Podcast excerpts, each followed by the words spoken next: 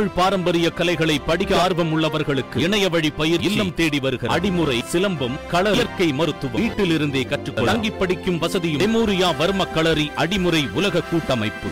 பாஜக தேசிய மகளிர் அணி தலைவி கலந்து கொண்ட கூட்டத்தில் பெண் மீது தாக்குதல் நடத்தப்பட்டதால் பரபரப்பு ஏற்பட்டது. தமிழகத்தில் புதியதாக பிரிக்கப்பட்ட மாவட்டங்களுக்கு தற்போது உள்ளாட்சி மன்ற தேர்தல் நடைபெறவுள்ளது. இந்நிலையில் இன்று முதல் வேட்புமனு தாக்கல் செய்யலாம் என தேர்தல் ஆணையம் அறிவிப்பை வெளியிட்டிருந்தது இந்நிலையில் பாரதிய ஜனதா கட்சியின் சார்பாக செங்கல்பட்டு மாவட்டத்தில் போட்டியிட விருப்பம் உள்ளவர்களிடம் விருப்ப மனு வாங்கும் நிகழ்ச்சி நடைபெற்றது. கூடுவாஞ்சேரியில் நடைபெற்ற நிகழ்ச்சியில் பாஜகவின் தேசிய மகளிர் அணி தலைவியும் கோவை தெற்கு தொகுதி சட்டமன்ற உறுப்பினருமான வானதி ஸ்ரீனிவாசன் கலந்து கொண்டார். இந்த கூட்டத்தில் பெண்கள் உட்பட நூற்றுக்கும் மேற்பட்டோர் கலந்து கொண்டனர். இறுதியாக வானதி சீனிவாசன் செய்தியாளர் சந்திப்பின் போது கூட்டத்தில் சலசலப்பு ஏற்பட்டது.